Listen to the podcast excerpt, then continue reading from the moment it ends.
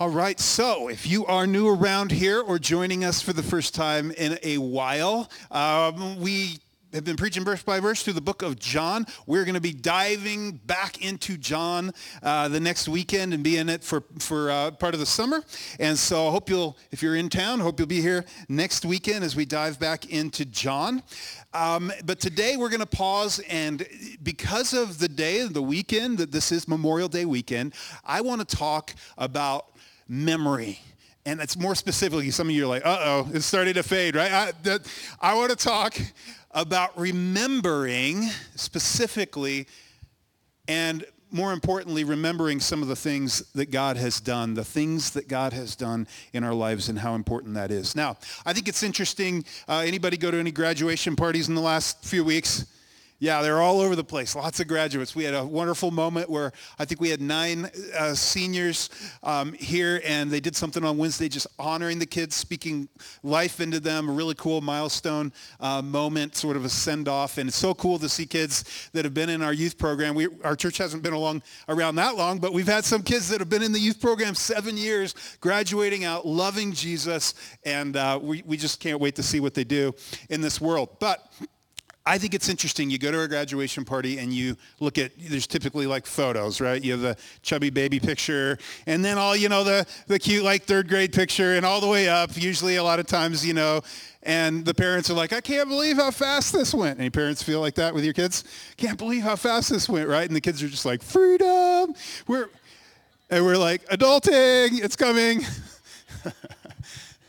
and so you, you, we, we, we stop, we remember, and we celebrate life. And then I think it's interesting if you are married at your wedding. A lot of you had a, a slideshow uh, at your wedding or a video. Uh, we had this really cheesy one, uh, all sentimental, you know, and it was me and baby pictures and growing up into a studly young teenage boy. And then, you know, um, and then Elizabeth, all pretty and cute and growing up, and finally our stories merge, you know, and, and then dating, and then um, there we are at the wedding. And we pause and we remember. Anybody else have one of those?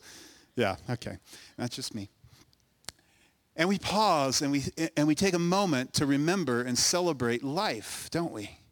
To remember a milestone in life. And then an interesting thing happens, and I think for many of you, you might identify with this. Um, so you, ha- you have a slideshow, you, you look at pictures when you graduate, you, you look at par- pictures when you get married, and then fast forward, hopefully a long time, hopefully a lot of years, and you have a slideshow when you die. I've done quite a few funerals as a pastor. Almost always there's, there's a slideshow where we remember a life, but in that, I don't know, 40, 50, 60, hopefully a lot of years in between the wedding or the graduation and that moment, in between those moments, I feel like a lot of times it just feels like somebody hits a fast forward button and you're like, where did the years and where did the decades go? And in the midst of that, I think something we don't do very well as a culture is pause to remember pause to remember. And nationally, that's what we're doing this weekend. It's not just about the hot dogs in the lake and, you know, going to the mountains for the first time or whatever. That's fun, but it's a, a sacred moment to pause and remember those who sacrificed everything for us. And, and as Christians, hey, I think it is so vital it is so vital both to have the habit of pausing and remembering life as you live it and celebrating moments. We, our family did this, uh, we've been doing this cool thing for five, six years. We started it um, where right at the beginning of the year, New Year's Day usually, or if we're traveling uh, over the next few Monday nights, it's turned into like the whole month of January on Monday nights. We go back and we look at all of our like pictures. You know, you have a digital phone and you take a thousand pictures or 5,000 and we go back and we look at all of our pictures from the previous year and just remember. Oh, wow, those were really cool moments. Those were really cool memories. Look at the family times we had. And it's been a really neat thing. My, my kids love it. They really look forward to it. And now we've been going back, going through more years, and it's kind of a neat way. But I think it's important to pause, both just in life in general, and remember the good things, remember the blessings, remember even the, the very difficult seasons, but then also to remember what God has done. It's critical in your walk with God because life is full of change. life changes quickly and, and times aren't always good. And in fact, usually for many people, it's in the times of trials where the memory of what God has done in your life and the confidence in, in God sort of drifts into the background and many people become disillusioned in their faith and doubt starts to enter in. And it's in those moments that many people end up just walking away or more sort of drifting away. And it's not that they ever woke up and said, I just don't believe it. It's, it's literally that there was a hardship and a trial in life. And they were disillusioned and they had doubts, and that led to just detaching from God ultimately. Which is, I think, one of the reasons it's so important to keep the memories of what God has done in your life fresh, to keep them on the forefront, not let them just fade away into the distant memories. Uh, one of the things you see over and over again in Scripture is God says, remember. All throughout the first five books of the Torah, the first five books of the Bible, he, uh, God commands his people, remember, don't forget. He says, I want you to teach these things to your children, Deuteronomy 6. So I talked about that a little bit over the last couple weeks. Teach these things to your children when you rise up, when you lie down, when you, you, know, when you go to the soccer field. Um, and you, you're rushing kids out. Remember the things that God has done. Remember his instructions. Talk about these things. Don't let these, he set up things like the Passover year after year after year where they would remember the deliverance of God and they would celebrate and look forward to it. The Feast of Booths we talked about a few weeks ago in, in John where they would remember the goodness of God and the faithfulness of God and how God sustained them as they lived in tents in the desert. The kids would love it. They'd look forward to this. Remember, he says. And in Deuteronomy, he says something really profound. He says, hey, when you get into this promised land that I'm bringing you into, you're going to enter into a land and life's going to be good. You're going to live in these great houses. There's going to be vineyards and, and like it's going to be easy. No more like living in tents in the desert. When that happens, don't forget God. Don't somehow think, oh, wow, look at what I did. Look at how, how great I am. Look at how successful I am. And forget that it was God who delivered you, that God that did these things in your life. Remember, it's something God commands over and over again. And so today what we're going to see is actually we're going to look at a passage in Joshua chapter 3.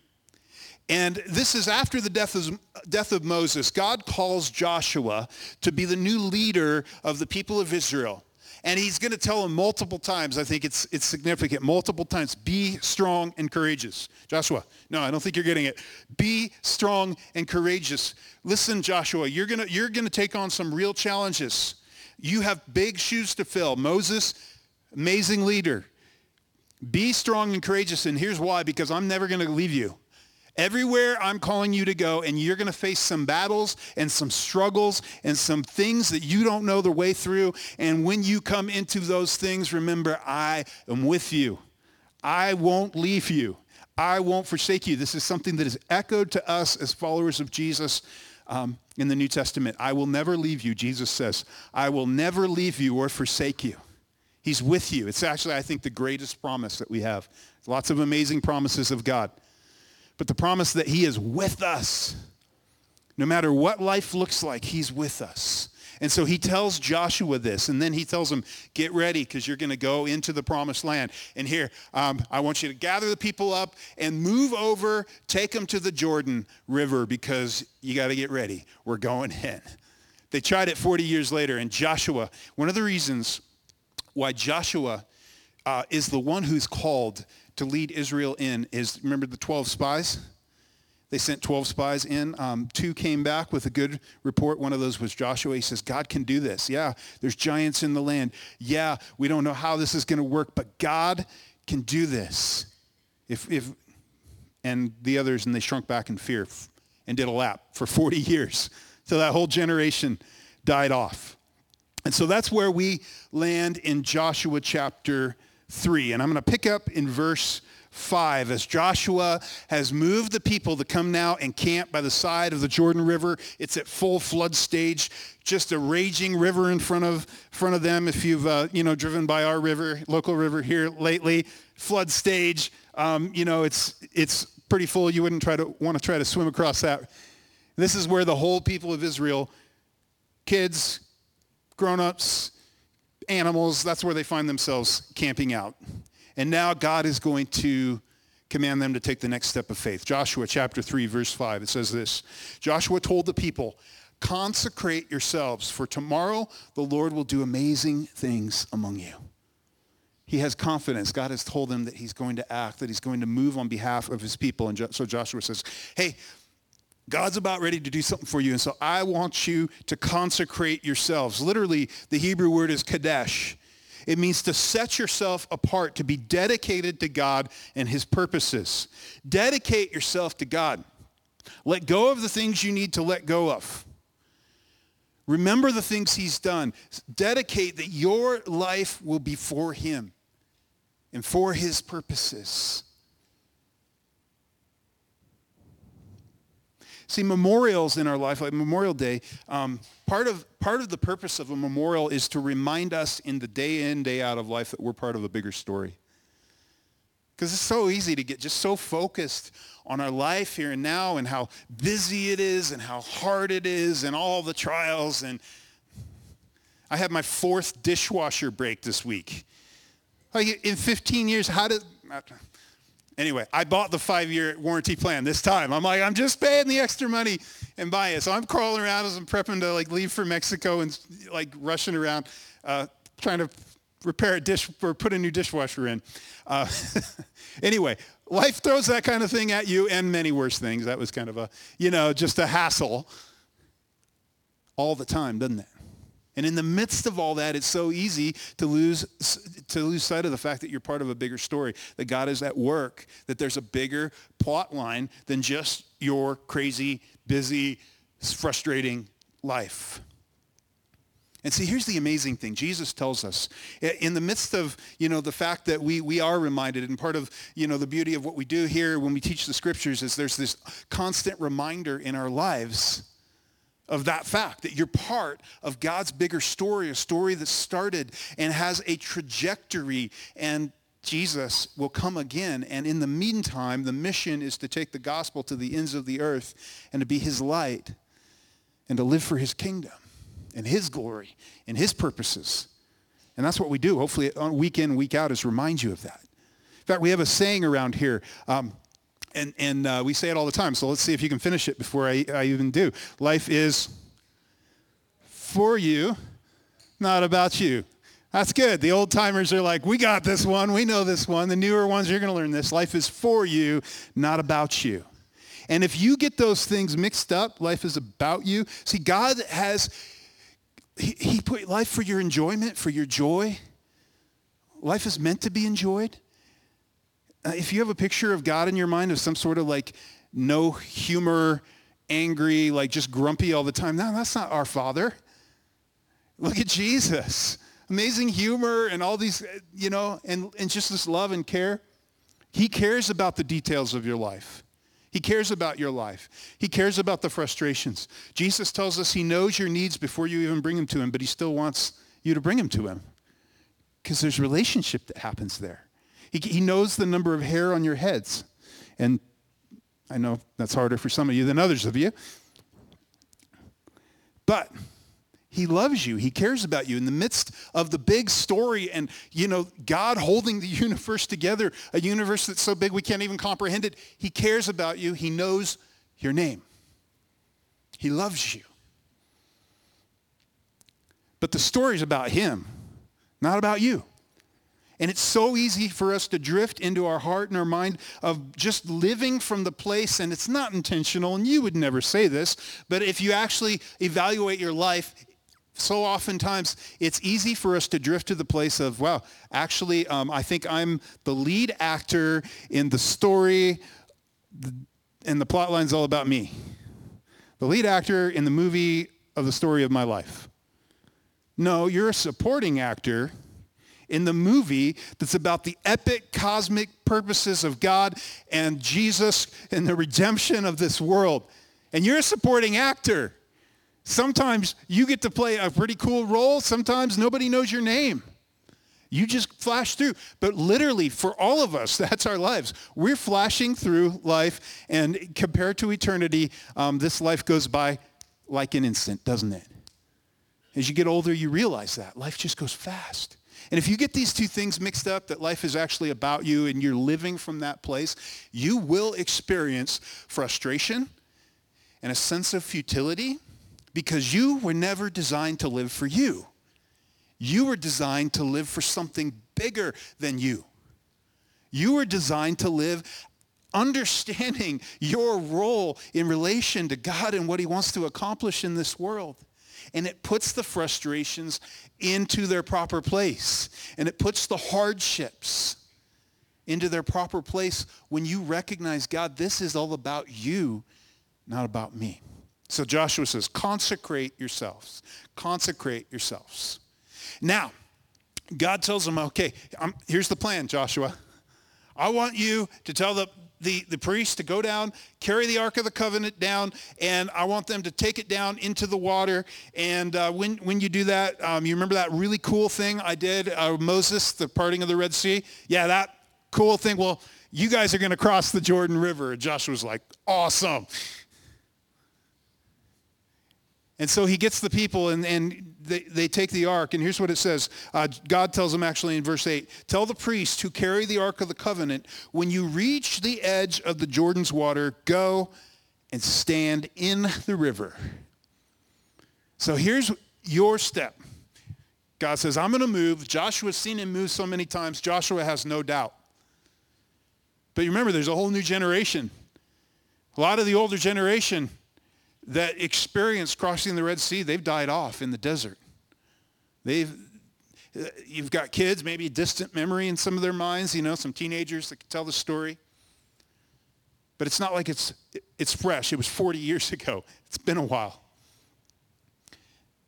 But Joshua knows God's going to do, God's going to do it. And so he tells the, the priest, hey, I want you to grab the ark and take it and go down and wade into the river. And they do. And here's the principle from that. Um, there's an old Christian song I remember growing up. Uh, and there was one line in there, it's stuck with me ever since. It says, waters never part until your feet get wet.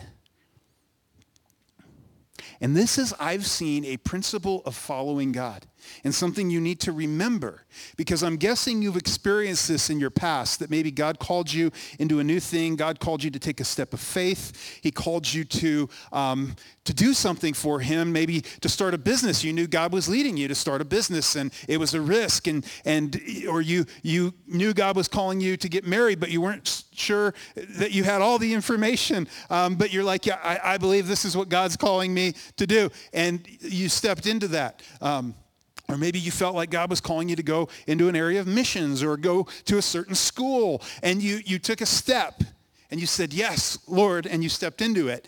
And here, here's what I'm guessing. You did not have all the information beforehand, did you? And you didn't have all the resources beforehand. And I've seen this over and over again that God places something on your heart or he places a calling or he places a direction as you seek him that he wants you to take.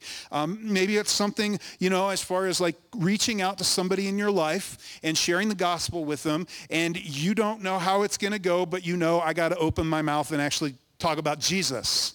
And you did. And then this amazing thing happened that the Holy Spirit showed up in that moment and gave you the words. And you look back and you're like, well, I don't even know how that happened. But you still had to say yes. You had to open your mouth. You had to take the step he was calling you to take. But the hard part about this is you don't see the, the road until you step into it. Oh, you had a good business plan. You, you did your due diligence, right? But I bet it didn't go just according to your business plan, did it? God had some other detours. He had some other directions. Sometimes you look back and God's plan was wildly bigger than your little amount of faith. Your faith was this big, God's plan was this big, and you stepped into it, you took that first step, and then it began to unfold. I've seen this over and over and over again when it comes to following God. Waters don't part until your feet get wet. You have to step into God's calling before you see how it's going to work out. It's just the principle of faith. I know it's uncomfortable. We like information ahead of time. You don't always have it, right? Same thing goes for, for business, uh, getting married. There's always an element of risk, isn't there? Like, how many of you had 100% of the information before you got married? Anybody? Not me. If you did, if you thought you did, then you're like, uh, I did not, right? Anybody experience that? You didn't have it all, did you? But you knew God was calling you. You stepped into something. This doesn't mean being foolish in life. I mean, we're called to, to be wise and make wise plans and really diligently seek the Lord and what he's calling us to do in the direction. And then sometimes he speaks clearly and leads. Other times you just, you know, you step out making a wise choice with, you know, using the best information. But if you're always trying to wait till you see the end of the journey and how exactly the path of how you get there, you're never going to get anywhere in your journey of following God. That's what faith is about. He calls you. He invites you into an adventure in life and you take a step. And then you see the next step. You know, when we first planted the church, I know I've told this story before, and some of you have heard it because you've been with us a long time, but others are brand new. When we first started the church, um, we still thought planting a church was uh, a couple years down the road. God really started speaking to us in 2012, um, reaffirming something he planted in our hearts five years before that about church planting.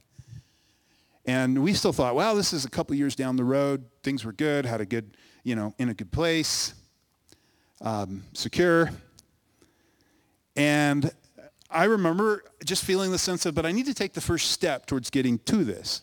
And we had this kind of wild, crazy idea at the time of using video ministry and planning all these campuses and different things. Little did we know we'd have to go completely to video during the year 2020. Um, and so we said, well, what's the first step? And I'm like, well, we could start like exploring this whole video thing. So I met with my friend that was a, a, professional video guy and like, hey, what camera should I buy? I want to buy a camera and start like experimenting and doing some interviews and stuff. And uh, he, he hooks me up. He's like, hey, buy these, buy these cameras and then they're not very expensive. You'll spend $600 instead of $10,000 and they're, you know, except for pros, you can't really tell the difference. And then he says, and then go buy all these, um, go just start collecting old Nikon lenses because the glass is amazing, you know, from the 80s.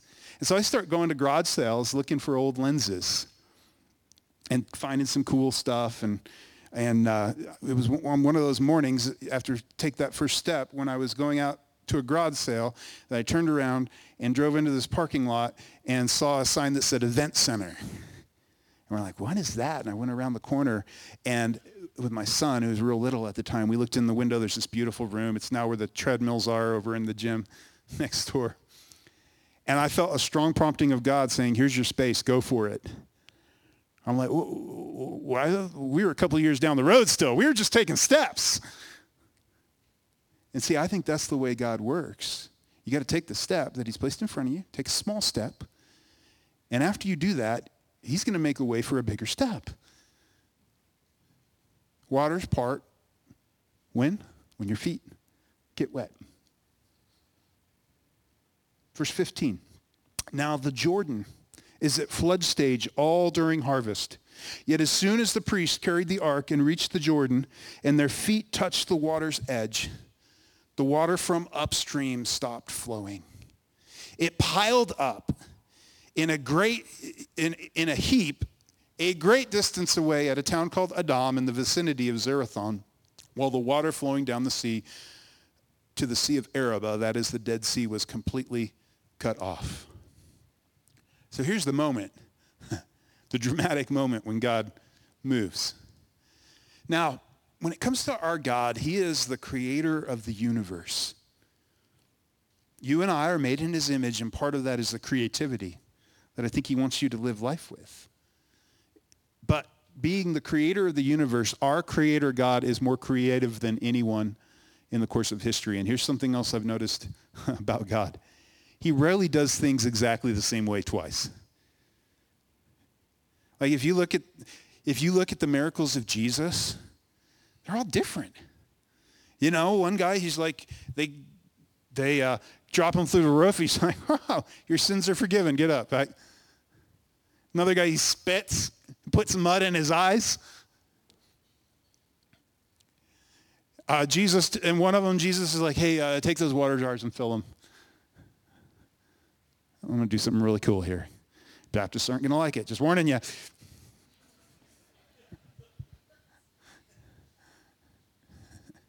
He's creative.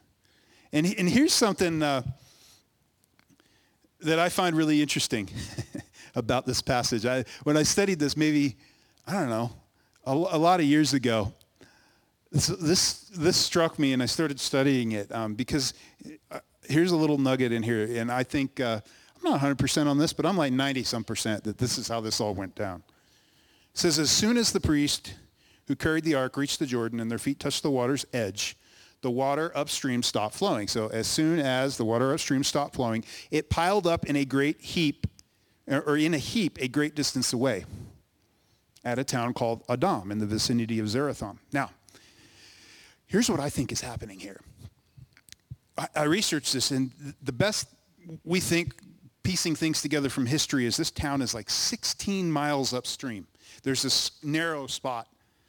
And what we believe, what I think happened here, is that actually God sent a little earthquake or something, and there was a landslide that actually cut off the water for a time. Now, I don't know. He could have just stopped it up there. But here's why I think this is interesting because Joshua had experienced the dramatic moment in the Red Sea. Anybody remember that? You watched Charlton Heston or The Prince of Egypt, the cartoon? And like, you know, Charlton Heston, Moses is up there with his with his rod raised, you know, and his epic beard just flapping in the wind. And the sea parts and walls of water and they pass through and then the egyptians that are chasing them down to try to kill them um, the waters cover them. Like you, you wouldn't forget that moment right? And joshua was like cool this is going to be amazing. And then here's what i think happens here.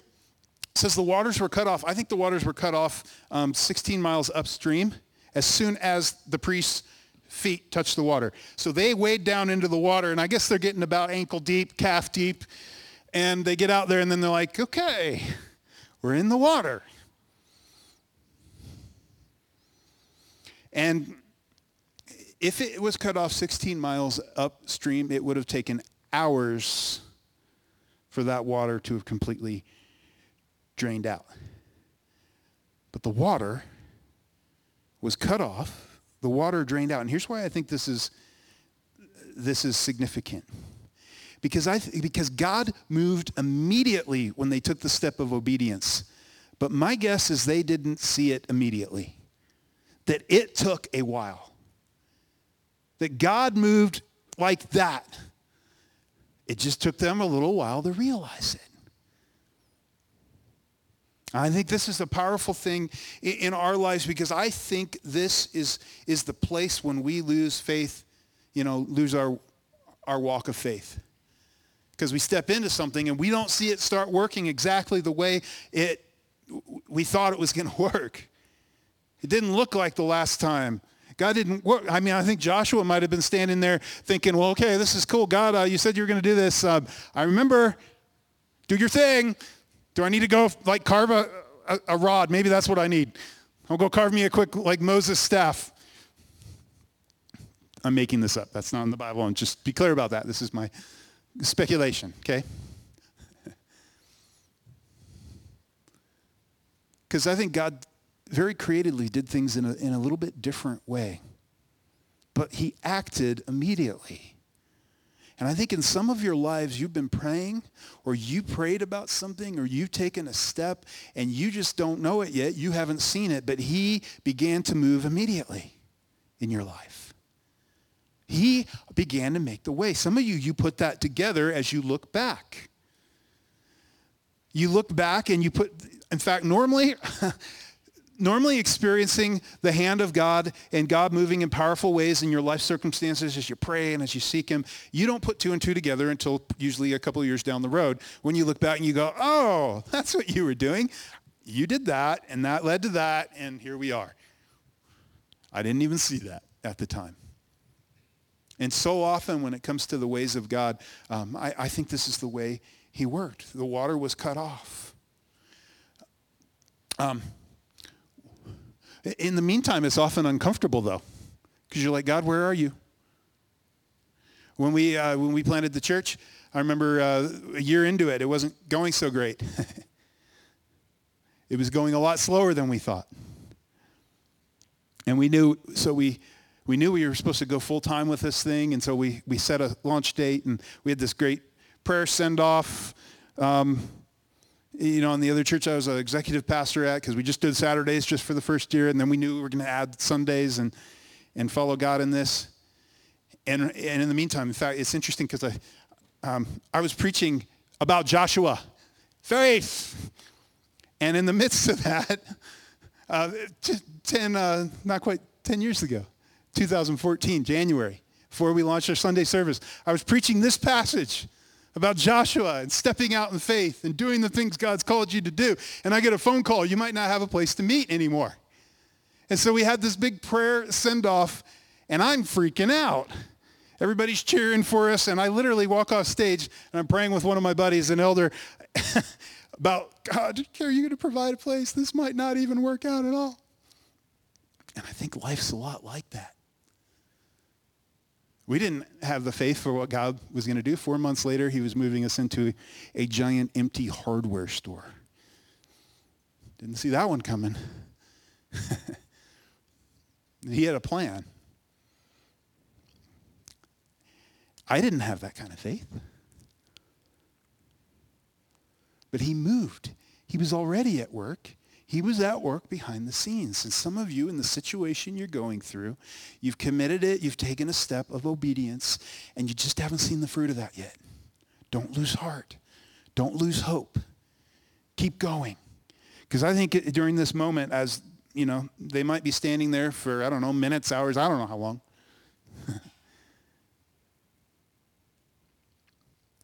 maybe feeling a little silly, and then somebody goes, Look, the water's going down.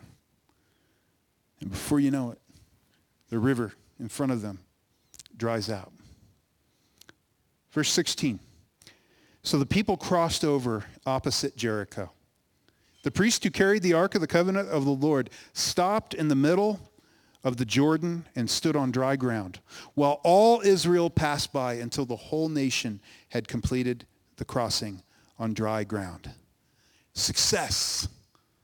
This is success at this point. God has come through.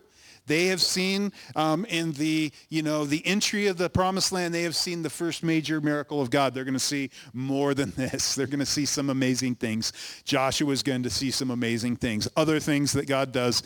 Um, only once in history, sun stand still. Joshua fought the battle of what? Jericho, and the walls came tumbling. God's going to do some amazing things.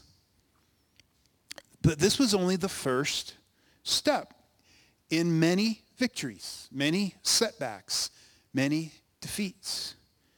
And see, I think the thing that, that, that is important about recognizing about Joshua, his name, Yehoshua, means it's a combination of Yahweh, uh, abbreviation of Yahweh, the Lord's sacred name, and salvation. Yahweh is salvation, his name means. And, and Joshua would be used by God in this role of bringing his people through the Jordan and into the promised land. Yehoshua, Joshua. But the thing about Joshua's life is, is he, he had experienced the power and presence of God in powerful, dramatic ways that marked him. And he was as passionate about following God when he was at the very end of his life as he was at the beginning. And I think something to keep in mind because this is, we, we're so much about the dramatic moments in life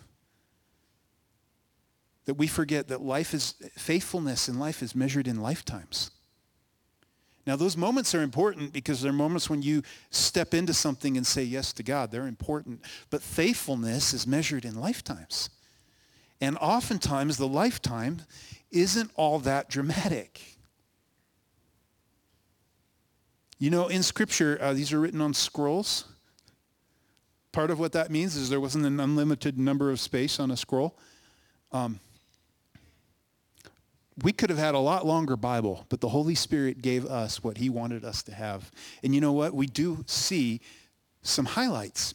Because a lot of times in Scripture, you'll see God did this amazing, powerful thing. And then five years go by. God showed up and spoke to Abraham, you're going to have a son. And then years go by.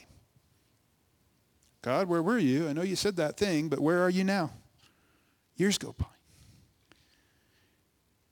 God told Noah, build an ark, and a hundred years go by before he saw the fulfillment.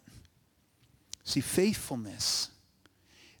These moments, when God does these things, these moments are meant to be markers in our life. Because faithfulness is me- measured in the context of lifetimes finishing well is as important as starting well. I want to finish. I want to finish this walk in this journey on this earth, however long God gives me, saying, God, uh, like the Apostle Paul said, I have run my race. I have kept the faith. I completed the things that God gave me to do. Now there awaits for me a crown of glory. And you know what we get to do with that crown of glory? Lay it in worship at the Lord's feet. That's the Christian life. All right, here's how this story wraps up. Joshua 4, verse 1. It says, When the whole nation had finished crossing the Jordan, the Lord said to Joshua, Choose 12 men from among, the people, one from each tribe, and tell them to take up 12 stones from the middle of the Jordan, from right where the priests are standing, and carry them over with you and put them down at the place where you stay tonight. So Joshua called together the 12 men he had appointed from the Israelites, one from each tribe, and said to them, Go over before the ark of the Lord, your God, into the middle of the Jordan. Each of you is to take up a stone on his shoulder according to the number of tribes of the tribes of the Israelites, to serve as a sign, as a marker, signpost. Hey, remember something. God is faithful, a signpost. In the future, when your children ask you, what do these stones mean?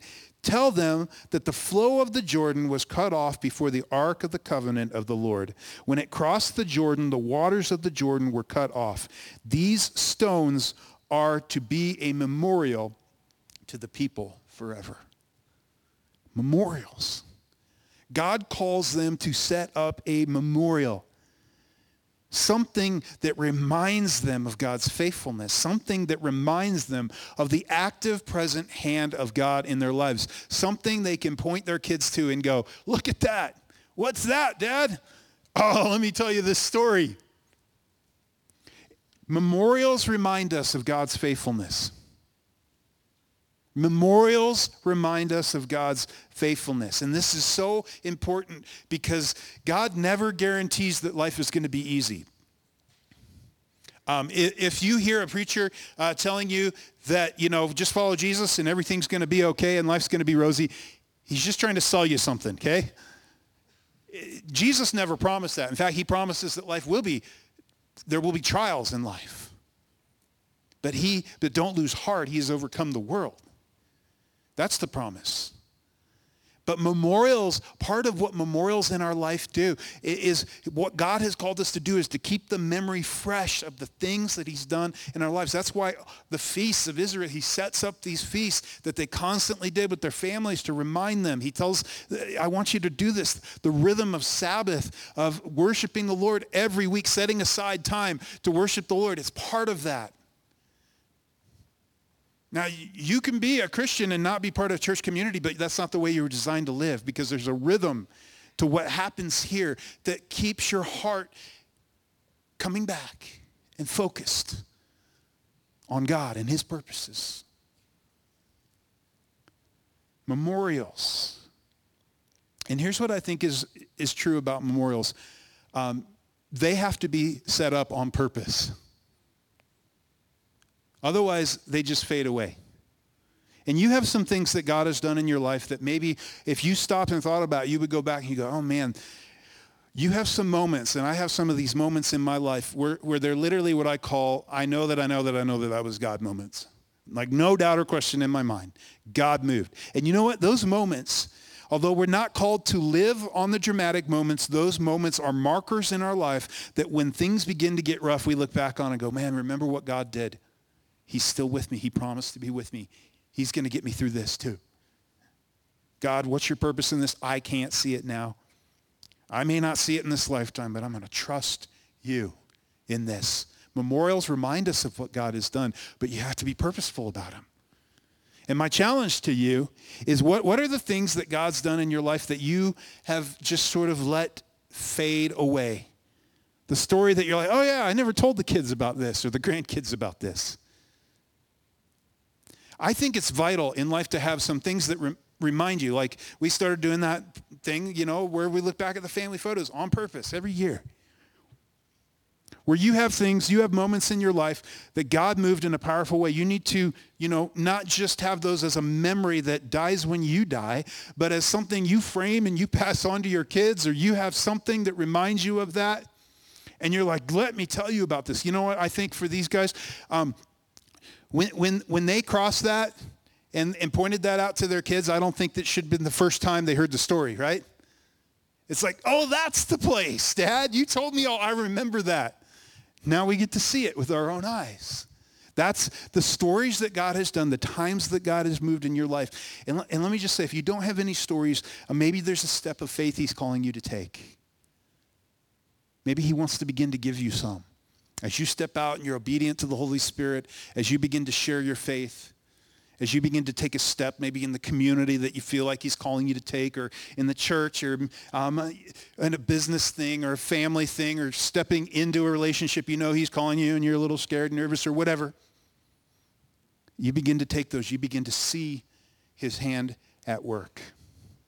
You got to write it down.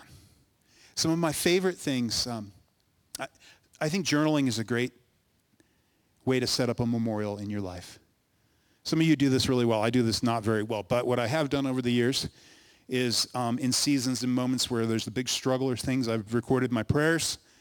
And then I've kind of gone back and recorded, wow, this is the way God moved. And it's been a powerful thing. I, as a, I was writing this yesterday, I went back and looked through my journal, and I, I was like amazed. There was a sp- very specific prayer I prayed three years ago, and I'm like, whoa, you did that, God in a powerful way. You moved. And I didn't even remember that I prayed that. Very specific. It is important to write it down. Some of the some of the things that have the most impact on my life have been books, some missionary books. One of my favorites is That Really You, God by Loren Cunningham. If you haven't read it, you should, you should read it. You know what? other people's stories, when you write something down, when you record something, when you don't let the memory just sort of fade into the past because life is so busy, isn't it? Their stories can become your stories. Your stories can become other people's stories. We're getting ready to take, uh, well, we've got 47 people going to Mexico. Um, a bunch of them are already driving down. But what's really cool too, we had a family just drive in, like right before service yesterday, the Callis fam we had taken another pastor with us last week, and that pastor was moved in his heart. And so they asked them, and they helped their church lead a team down, and they just built a house last week. So we're going to build three houses. Well, we didn't, but people from our church are going to help build three houses over these two weeks. And you're a part of that. But what's really cool is with a family um, on the Homes of Hope trip years ago, um, a rather large family, they, they're like, God, I don't know if we should go. And the moment they stepped out and go, went, we're going to do this, step of faith, that exact day, God stepped in and provided in this powerful way. And I got to sort of be the, the in-between, the middleman. And it's those moments as you, as you, if you don't record them, you're just going to forget about them. Some of you, you don't know it yet, but you have a book in you. You need to be writing things down. You need to be spending time remembering what God has done in your life, and you need to be intentional about remembering those things. Because your story is about more than you. God wants to use the things he's doing in your life to encourage other people as they follow him. Now, I'm going to invite Winston to come up. We're going to close in a little bit different way today. See, over the centuries, the name pronunciation of Jehoshua was abbreviated just a little bit and became used, it was used interchangeably with a shorter version known as Yeshua.